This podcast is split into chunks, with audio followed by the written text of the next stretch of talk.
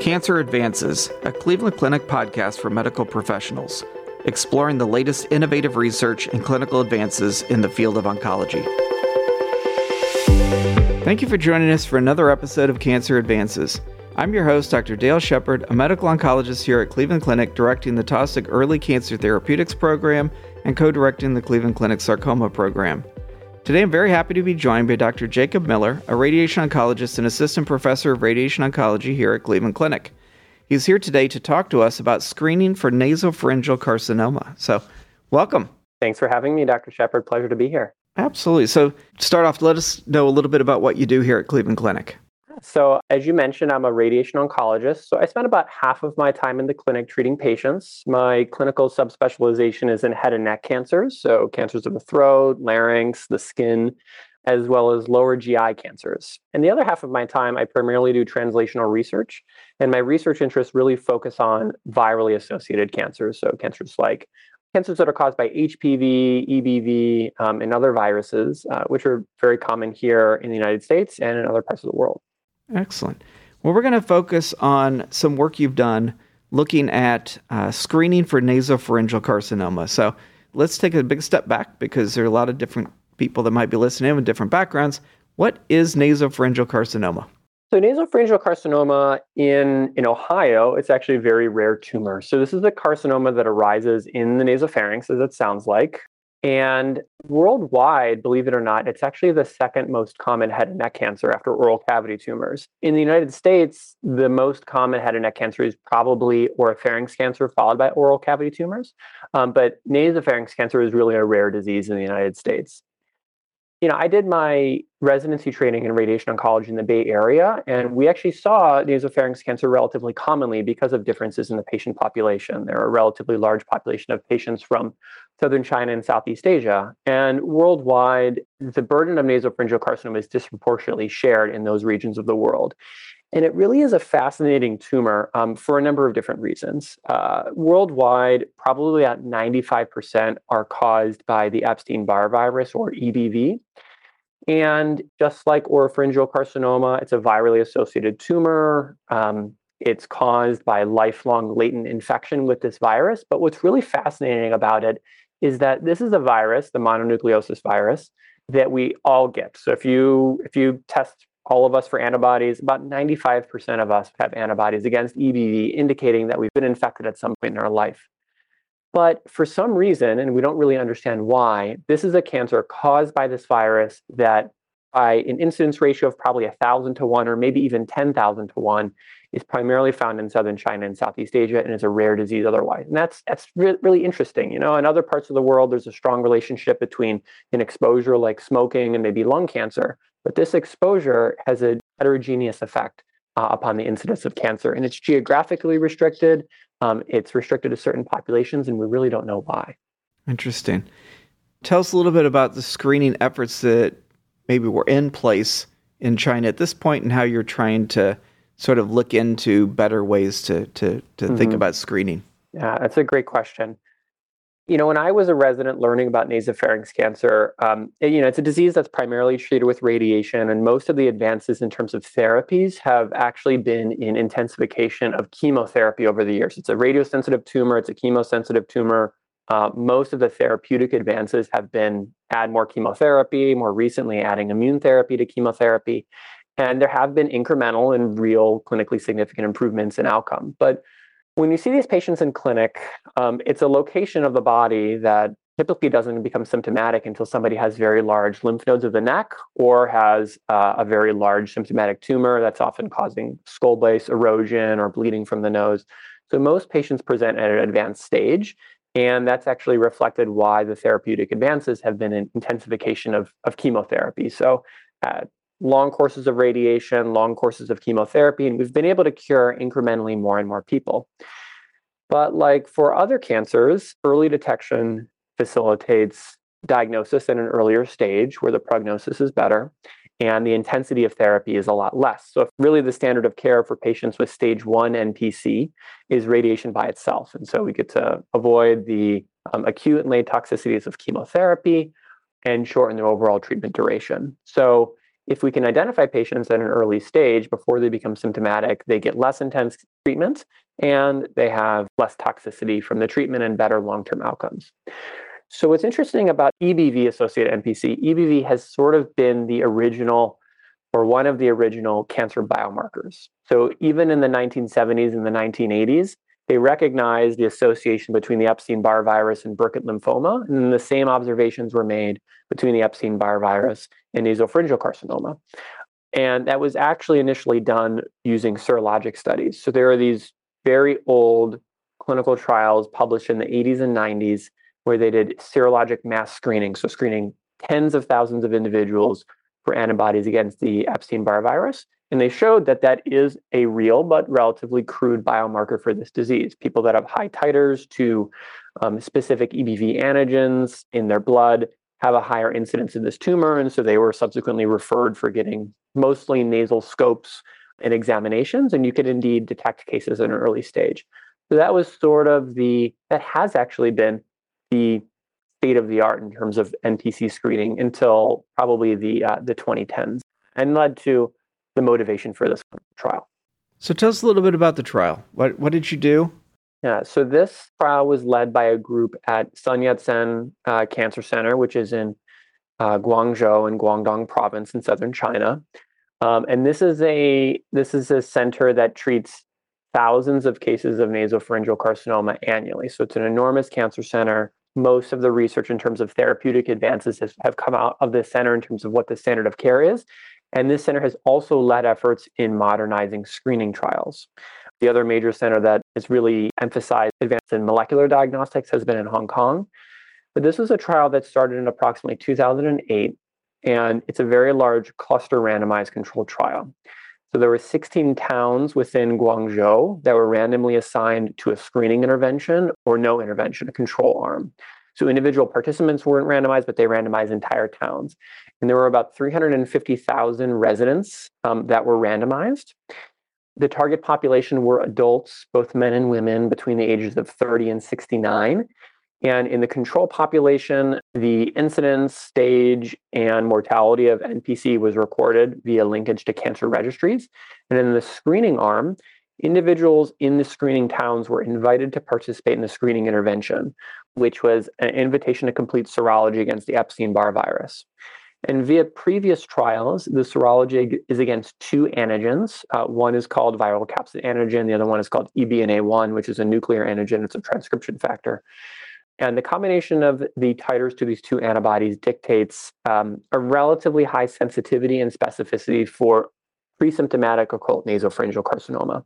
So, as part of this trial, um, participants who had high serologic risk were referred for nasoendoscopy, so fiber optic nasoendoscopy to look in their nasopharynx and look for these cancers.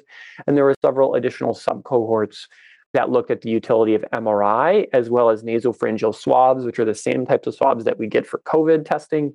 But instead of looking for COVID via PCR, they're looking for EBV via PCR, EBV DNA.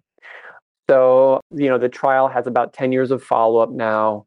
It's been reported on multiple different occasions, but what the trial has observed is that individuals randomized to the screening town have a lower risk of NPC mortality.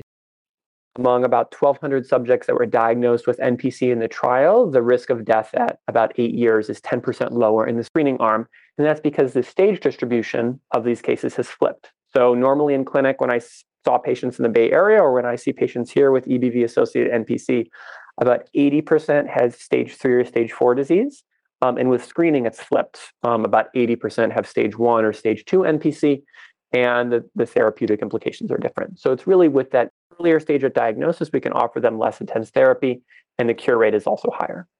When we think about the staging itself, there were there are a number of different screening strategies. Is there anything that stood out as being sort of the optimal screening strategy? Great question. So, probably there have really been about 10 prospective NPC screening trials run either in Taiwan or in Hong Kong or southern China, and they've used a variety of different strategies.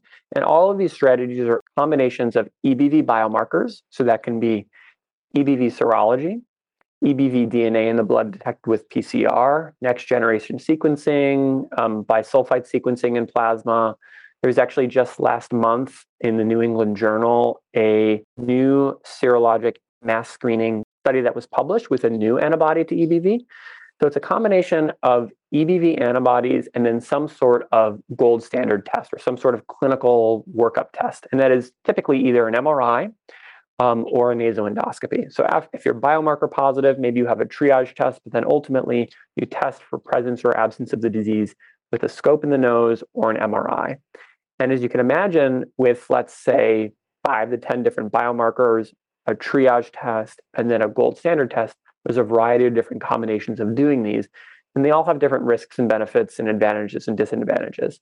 And the way to look at them, uh, obviously, the first thing is the performance of screening. So the sensitivity and specificity, the number of people who are referred for unpleasant workup evaluations, like having a scope or undergoing an MRI, and then the resource utilization, which is really what my main responsibility and my main participation in the study was. If we have these different competing screening strategies and they have different sensitivities and specificities and indirect costs to healthy individuals, how do we optimize um, the screening program within the constraints of southern China? And those are economic constraints, but also resource constraints. How many MRI units do we have available? Just the province of Guangdong is, is over 100 million people. And if you're proposing screening most adult men and women for this disease, you're going to need a lot of MRI units.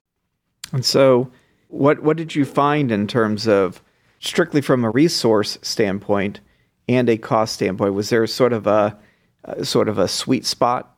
Absolutely. So, in southern China, dual antibody testing is really what the standard of care is. So, I anticipate they will likely not transition away from serologic screening whereas in Hong Kong, molecular diagnostics are the primary screening methodology up front. So after an individual undergoes serology, there's really four main competing screening strategies that appear to be the, the sweet spot. And this depends upon what screening costs you want to expend and then what reduction in NPC mortality is desirable. But those four screening strategies are either just the plain serology followed by a scope. The second would be serology followed by an MRI. And then the third and fourth do serology with a nasopharyngeal swab. And if you're positive for both of them, then you're referred for either an endoscopy or an MRI. And in terms of the cost effectiveness literature, these are all on what's called the cost effectiveness plane. So they're all reasonable screening strategies. But likely if we wanted to reduce NPC mortality by the maximum amount on a population basis, it seems that the integration of MRI really is key. It does boost sensitivity from about 70% up to about 85%. You do detect additional cases, although there are costs associated with doing the MRIs. But the integration of MRI seems to be key if you want to reduce population based mortality. And I guess simply from a very, very practical standpoint, it's hard to get MRIs here. Yes. If you have a really, really large population, a lot of people at risk and need screen, is that something logistically possible? Is there is there the infrastructure mm. to do that? That's a great point. And I think that's why multiple different screening strategies that are reasonable um, within different populations. And you know, if you have an urban population or a rural population, maybe a patient that has a contraindication to an MRI, um, and then thinking about simplicity. If you have multi-step cancer screening protocols, you're going to have attrition with every step of the way. So if you refer somebody for uh, a nasopharyngeal swab and then a scope and then an MRI, you're going to have attrition and you're going to lose the performance um, despite spending all that money upfront for the serologic test. So um, we looked at both upfront MRIs after if somebody is serologically posi- positive, but recognizing that MRIs are difficult to get in Cleveland and they're going to be difficult to get all around the world, and some patients can't can tolerate them, there's a few different approaches to that. One is shorter protocol MRIs. So instead of a traditional 45 minute MRI or 30 minute MRI, um, this group has actually developed non contrast, just T1 weighted MRIs that actually have really great performance and have more throughput of patients. So that's one strategy. A second strategy is to forego MRIs altogether. Endoscopy has very reasonable sensitivity in about the 70% range. And the lead time between essentially preclinical detection and symptomatic presentation for this cancer, it's not that fast. So it's not as if you if you miss it in one year and you rescreen an individual one year later, they typically don't go from stage one to a T4N3 tumor within a year. We've done some modeling work and the approximate what's called mean sojourn time for this tumor is on the order of two to three years. And sometimes you actually see this with oropharynx cancers in that if a patient has a previous MRI or maybe they don't start treatment, they don't grow that quickly. So doing an endoscopy over the course of, of subsequent years is a very reasonable and viable strategy. And then what's also interesting is the utilization of these nasopharyngeal swabs. We think of that like a triage test. So if somebody is serologically positive, rather than referring them directly for an MRI, we want to increase positive predictive value by increasing specificity.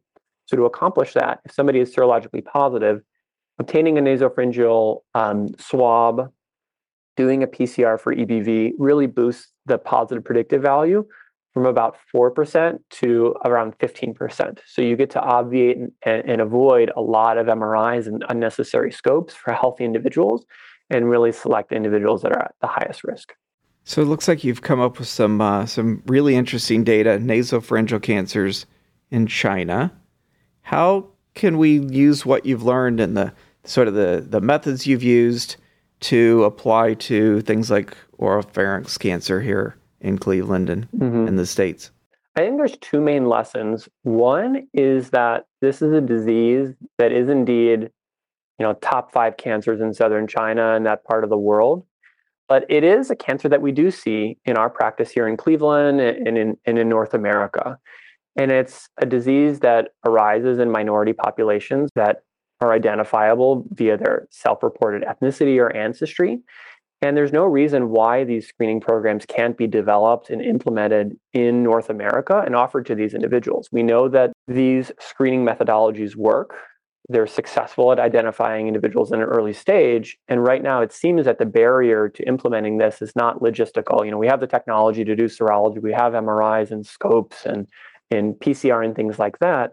We actually even use these tests as part of our routine clinical care in post transplant monitoring. We do EBV DNA, we do EBV serology when we diagnose people with mononucleosis there's no real barrier why we can't extend these screening programs in North America and actually serve this patient population. So I think that's one lesson from my research is that um, there really need to be cancer screening programs that are tailored to individual populations that may be rare diseases. And then the second takeaway from this is that in, in my clinic, I primarily see oropharynx cancers, uh, larynx cancers, and oral cavity cancers. And uh, HPV oropharynx cancer really is an epidemic in North America. The incidence is rising. Um, about 90% of oropharynx cancers are now HPV related. We do have vaccines for them, so I think that's the first point. Is all of us know we want to promote vaccination so that we no longer see these cancers later in life. These are effective for prevention of cervical, anal, and oropharyngeal cancers. But for the population of healthy individuals who are roughly in their 30s to age 90, they were latently infected with HPV. The prevalence of HPV in the saliva is on the order of about 10 to 15% in healthy individuals. So it's measurable. And I think there are a lot of lessons that we can use from this group in southern China, from what they've observed over the past 30 years in nasopharynx cancer, using EBV as a biomarker, not just for screening, but also for risk adapted therapy, for design of clinical trials, for post treatment surveillance. And we're only beginning to see the signs of this in very early stage trials here in North America. So currently in our practice, we've just started to use um, plasma HPV DNA for post-treatment surveillance of oropharyngeal cancers. So that's a very useful biomarker, and we can use that. We really need to move this upfront and use it for pre-treatment prognostication. Do individuals that have high HPV titers in the blood have a worse prognosis? Stage for stage, does that warrant treatment intensification? Can we use mid treatment HPV DNA to adapt our therapies? If somebody is responding molecularly or not responding, can we offer them more intensive or less intensive therapies? So I think that's a very valuable lesson that we can take from very large clinical trials that have already been conducted in nasopharynx cancer and apply them to oropharynx cancer. And then similarly, in the screening setting, we're all familiar with the success of cervical cancer screening. Cervical cancer is now rarer than oropharynx cancer in the United States. And we have a very large population of individuals that are latently infected. They're going to develop oropharynx cancer later in life. And it would be great if, with all this lead time of years that we know between latent infection and development of this cancer, is there some method that we can use to screen them? either in early detection or at least identifying individuals who are higher risk and intermittently screening them or, or, offering some sort of risk reduction so that they're not presenting with very advanced disease because as we all know the, the morbidity of our treatments for this disease are, are quite high. Screening studies are hard to do and take a long time. What are, what are going to be the biggest barriers to to doing some of these screening tests for mm-hmm. cancers in the oropharynx? Absolutely. I think based upon the the trial that i was fortunate to be involved in that required 350,000 randomized subjects demonstrate about a 10% improvement in overall survival. I think strategies that we can use is intelligent design of clinical trials. So I think using cluster randomized trials is thoughtful rather than individually consenting and enrolling participants for screening. Uh, we saw that with, for example, COVID masking and large public health interventions. So, design of efficient clinical trials. And then some of the barriers that I do think they're going to be faced with oropharynx cancer is that unlike cervical cancer, where you can do a colposcopy, you can visualize a risk, you know, a pre-malignant lesion, and you can excise it for secondary prevention, just like with colonoscopies. That same paradigm is not true in the oropharynx. We, we, we've never identified a pre-invasive lesion. There's no oropharyngeal HPV-associated dysplasia like there is in the cervix. So you either have a benign infection or you have an invasive malignancy. So that's going to be a very big challenge of if you identify somebody who's high risk for this cancer, how do you prove they have a cancer? How do you survey them? What modalities are you going to use to monitor them? You can't do base of tongue biopsies serially over time because it's just too morbid and then the number needed to screen is too high. So I think what's been observed, again, taking lessons from nasopharyngeal carcinoma, really leveraging next generation molecular diagnostics, advanced serologic tests, so that we can non invasively identify the highest risk population and then watch them very, very carefully.